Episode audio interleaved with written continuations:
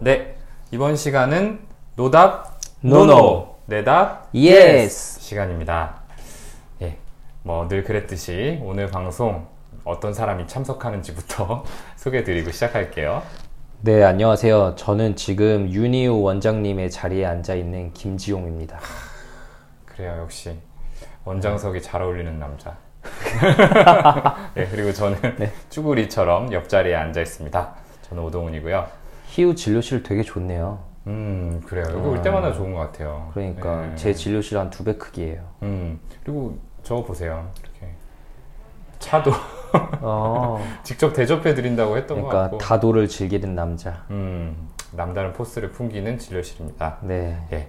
자, 저희가 최근 방송에서 너무 많이 징징댔던 것 같아가지고요. 네. 예, 본의 아니게 귀를 좀 불편하게 해드린 것 같아 아, 사과드리고. 진짜 죄송해요. 근데 그때는 제정신이 아니었던 것 같아요. 네. 저희가 다시 한번 또 많은 분들이 응원을 해줬잖아요. 맞아요. 그죠? 예. 네. 너무 도움 많이 받고 있다라고 메일 주신 분도 계시고 음. 댓글도 달아주시고 너무 많은 힘을 낼 수 있었습니다. 아, 정말 감동스러운 메일도 받았죠. 네, 아, 그렇죠. 힘내시라고 네네. 그러면서 길게 메일 주셨는데 네. 생각해보니까 답장을 못 드렸네요. 아, 너무. 죄송해요. 예. 네. 그래요. 아무튼 조금 더 에너지가 난다면은 음. 꼭 감사의 인사도 드리는 걸로 하고요. 음. 예. 본격적인 오늘의 사연으로 넘어가 보도록 하겠습니다. 사연 낭독은 김종 선생님께 부탁드릴게요. 저는 20대 후반이고 최근 부모님 댁에서 나온 후 공황장애 증상을 잦게 가지고 있어요. 20대 중반에 회사에서 계약 문제로 스트레스를 받으면서 정신과에서 상담을 일주일에 한 번씩 7번 정도 받았습니다. 상담 과정에서 과호흡 증상과 밤에 가슴이 너무 답답하여 숨이 막히는 등의 증상으로 약을 조금씩 먹었고 심리 검사를 받았습니다.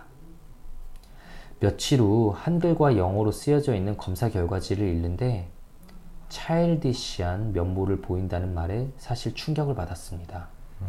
어린아이 같은 면모.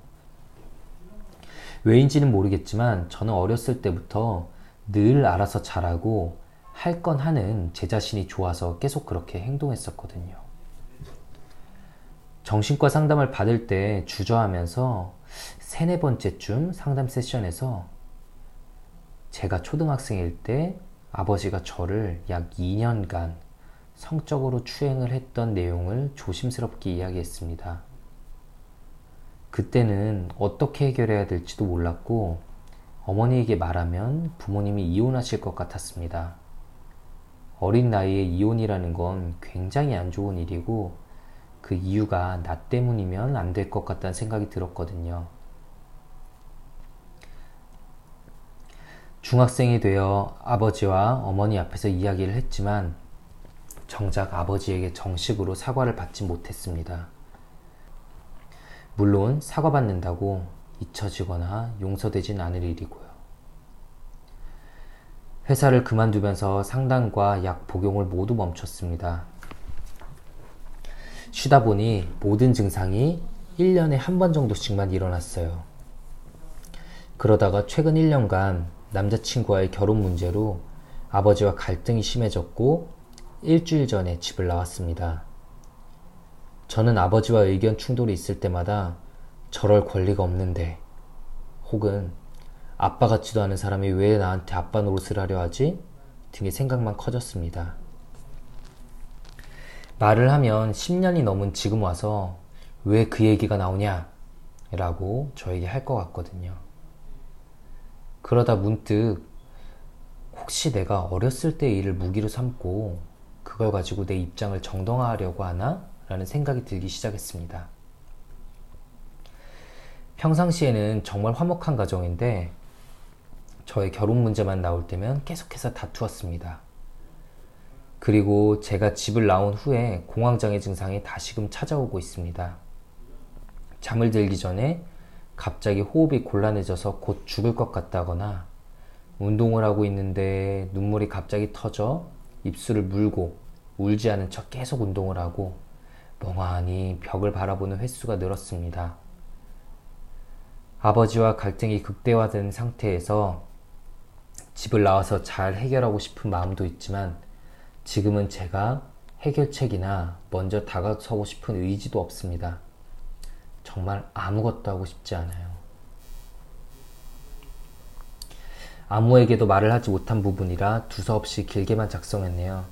제가 여쭤보고 싶은 건 두 가지인 것 같습니다.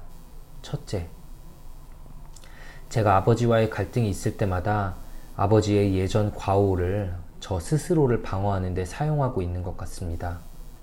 비정상적인 건가요? 어떻게 하면 이 생각을 안 할 수 있을까요? 사과를 받아낸다고 괜찮아질까요? 둘째, 지금 아무것도 안 하고 싶다고 가만히 있는 것이 결국 저에게 문제가 될까요? 다시 대화를 해보려 시도를 해봐야 하나요? 네, 사연 잘 들어봤습니다. 아, 들으면서 좀 마음이 많이 무거웠어요. 네네. 네, 결혼 문제로 이 다툼이 심해져서 음. 부모님과 사이가 틀어진 상태로 집에서 나오는 상태인데 음. 어, 집에서 나왔다고 하더라도 여전히 마음이 많이 괴로우신 상태신 것 같아요. 네.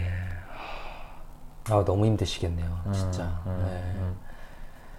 아, 특히 아버지와 다투면서 자연스럽게 예전 기억이 더 떠올라서 힘드신 상태가 아닌가 이렇게 추측이 되고요. 음, 뭐 어떤 일이 있었는지 저희가 자세히 알 수는 없지만 음, 2년씩이나 다른 사람도 아닌 특히 아버지에게 이렇게 성적인 어, 어려움을 당한 기억이 있다면 음, 아 정말 고통스럽죠. 그쵸. 네, 음. 이런 얘기 가끔 진료실에서 듣는데 음.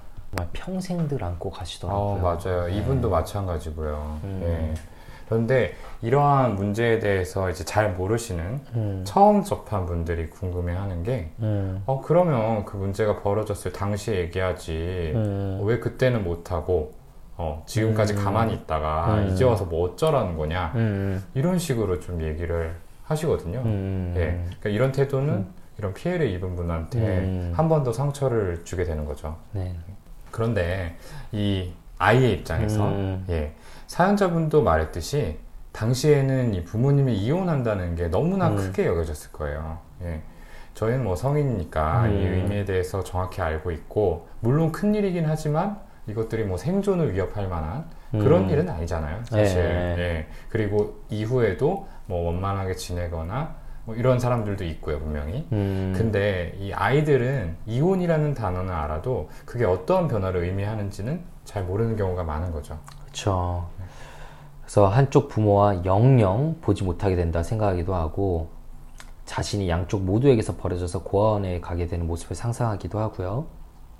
그래서 저도 생존의 개념이란 걸로 가끔 설명을 드려요. 음, 부모의 보호가 필요하잖아요. 아이들은 혼자서는 생존할 수 음. 없잖아요. 음, 그런데 그런 가정이 깨진다는 건 말 그대로 생존의 위협으로 내가 정말 살아남지 못할 상황으로 받아들여지기 때문에 아이들에게 이런 얘기를 꺼내는 게 쉽지 않죠. 음, 그렇죠. 네. 예.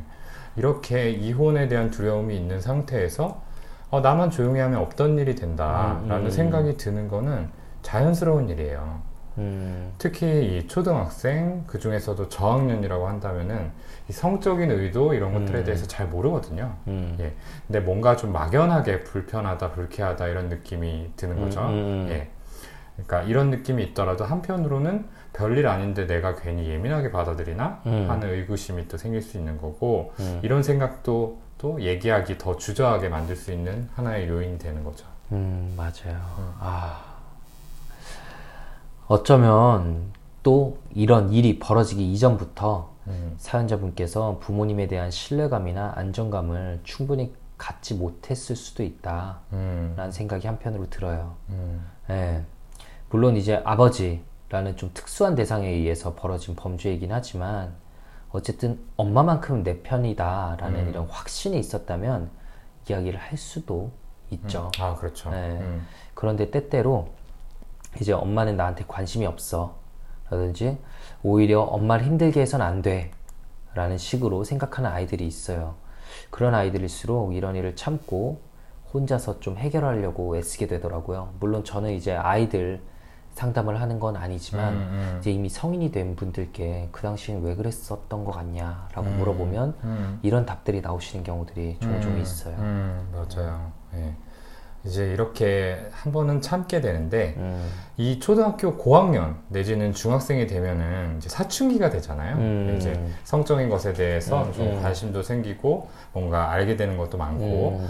이런 시기가 되면은 내가 어떤 일을 당한 건지 그 의미를 깨닫게 되는 거죠. 음. 그리고 뒤늦게 굉장히 감당하기 어려운 수치심이나 분노 같은 감정이 찾아옵니다. 아 그렇다고 네. 하더라고요. 예. 네. 더군다나 부모가 네, 네. 아버지가 나한테 이런 일을 했다라는 거는 정말 감당하기 음. 어려운 음. 거죠. 그래서 이제 사연자분도 아마 중학교 때 부모님에게 음. 이 얘기를 꺼내게 되지 않았을까라고 생각을 해요. 네네. 하, 그때라도 사실을 뭐 인정했으면 좋았을 텐데 음, 그렇죠. 그랬다는 걸 들은 적이 없어요. 아 진짜.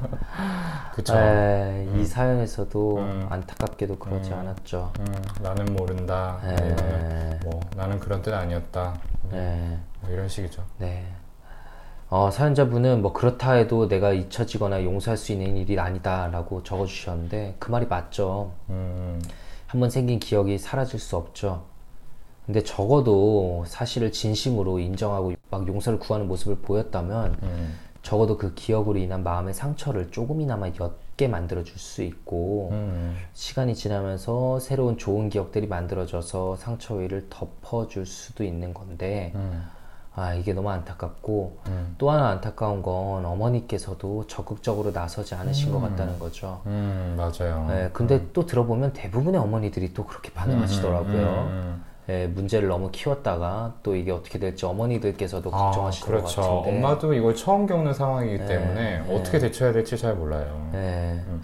어머니도 뭐 굉장히 당황스러우셨겠지만 음, 어쨌든 제일 피해자는 당연히 아이잖아요. 아, 그렇죠. 예, 그렇기 때문에 음. 아이의 이야기를 충분히 듣고 최대한 적절한 조치. 만약 본인이 어떻게 하실지 모르, 몰랐다면 사실 그런 전문적인 센터 음, 같은 데 가서라도 조언을 듣는 게 필요했을 텐데 음, 아 근데 비슷한 상황에 놓인 대부분의 어머니들은 이제 사연 속 어머님과 비슷하게 믿기지 않는 이야기라서 혹은 믿고 싶지 않아서 지금의 평온이 깨질까봐 너무 두려워서 이처럼 그냥 대충 덮는 음. 선택을 취하시게 되죠. 음, 맞아요.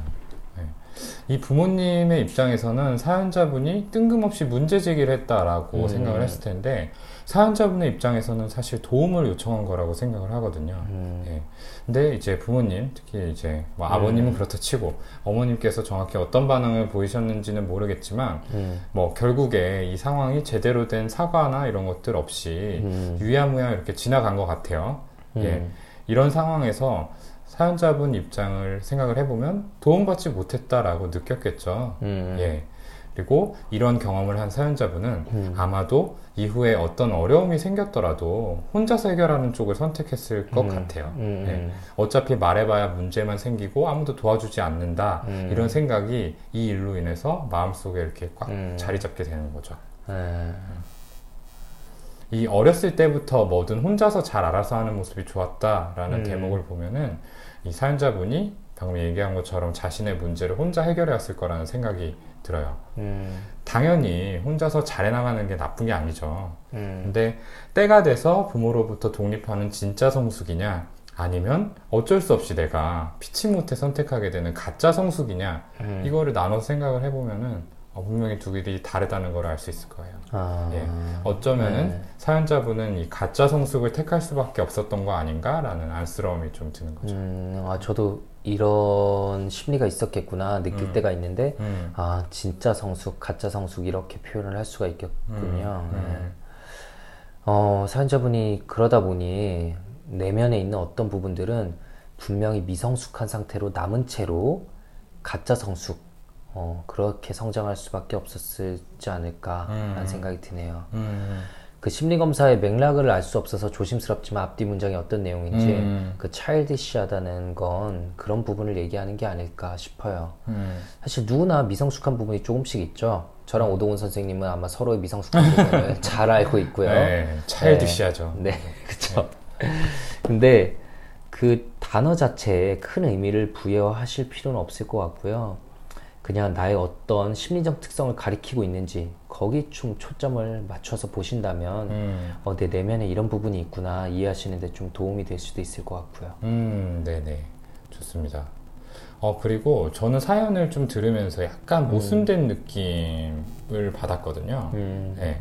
근데 어떤 구절이냐면은 보시면은 평상시에는 정말 화목한 가정인데 음. 라는 대목이 있고 이후에 아빠 같지 않은 사람이 아빠 노릇을 하려고 한다 음. 이런 대목이 나와요. 음. 예. 근데 보면은 분명히 이 일을 생각을 해봤을 음, 때 음. 아버지라는 존재를 부정하고 싶은 마음인데 음. 어떻게 화목할 수가 있지? 이런 생각이 드는 거죠. 음. 예. 결국에는 이 사연자분께서 이 해소되지 않은 아버지에 대한 분노를 비롯한 여러 가지 음. 감정을 억누르면서 견뎌왔기 때문에 겉보기에는 아무런 문제가 없어 보였지만 그래서 화목해 음. 보일 수 음. 있었겠지만 어떤 수면 아래에서는 문제가 계속 음. 커지고 있었던 거죠. 음. 예. 그런데 이 결혼 문제를 계기로 아버지에 대한 감정과 그 당시의 기억들 이런 것들이 되살아난 게 아닌가라는 생각이 듭니다. 음. 이 공황 발작이 다시 시작된 것도 그렇고요. 음. 때때로 멍해지는 것 이런 것들을 보면은 아, 어떤 성적인 피해를 입은 사람들의 외상 후 스트레스 네, 장애에서 그렇죠. 나타날 수 있는 네네. PTSD에서 네. 나타날 수 있는 반응으로 좀 해석을 해볼 수 있을 음, 것 같아요. 음. 그러니까 정확히는 모르겠지만 참 이 고통스러운 기억 때문에 여전히 많이 힘들어 하시는구나라는 생각이 들고 음. 너무 안쓰러워요. 저는. 네. 네. 어, 사연자분이 이제 질문하신 거. 어, 제가 아버지와의 갈등이 있을 때마다 아버지의 이전 과오를 저 스스로를 방어하는 데 사용하고 있는 것 같습니다. 비정상인 건가요? 라고 물어주셨는데, 어, 저는 그렇지 않다고 생각해요. 음, 당연한 심리 아닌가 음, 음. 싶고요. 아버지의 잘못으로 인해 상처가 생긴 거 너무 당연하잖아요. 음. 그리고 그 상처가 아직 아물지도 않았는데, 그걸 아프다고 말하는 게 어떻게 방어적일 수 있나. 음, 당연한 일이고 음, 반감이 드는 게 너무 당연하죠. 음. 여기서까지 내, 내 탓을 하고 있는 음. 어, 사연자분의 모습이 좀 안타깝고요. 아, 정말 그래요. 네. 네. 어, 이건 약간 조심스러운 얘기인데, 네.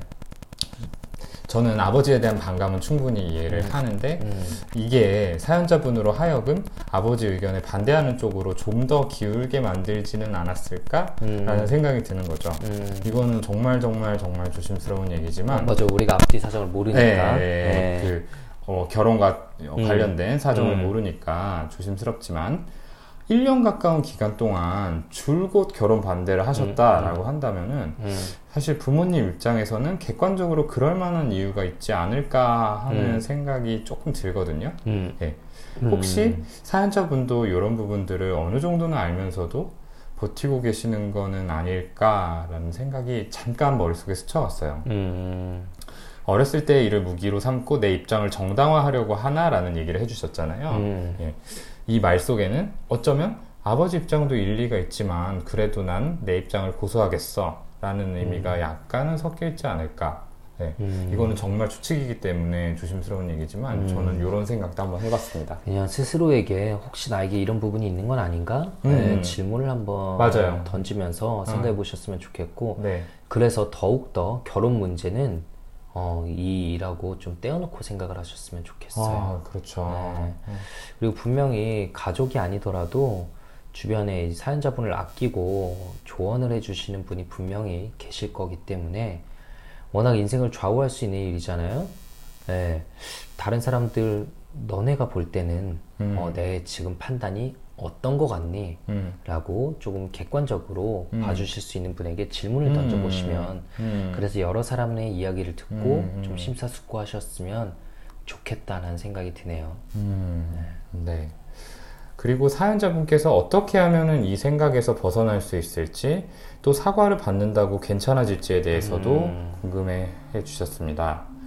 사실 마음속에 뚜렷하게 각인된 사건이기 때문에 음. 억지로 잊으려고 해도 잊혀지기는 어렵죠. 음. 예. 그리고 아버지에게 이야기를 하더라도 잘못을 인정하실지 의문이고 사과를 받는다고 한들 음. 곧바로 이 긴 시간 동안 누적된 상처가 단번에 아무는 것도 아닐 겁니다. 예.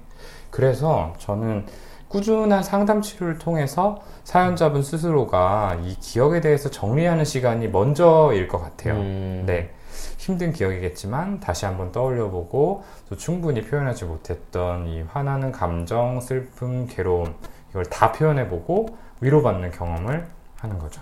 음. 예. 그래서 사과를 받는 거는 좀 그 다음으로 생각해 보셨으면 해요.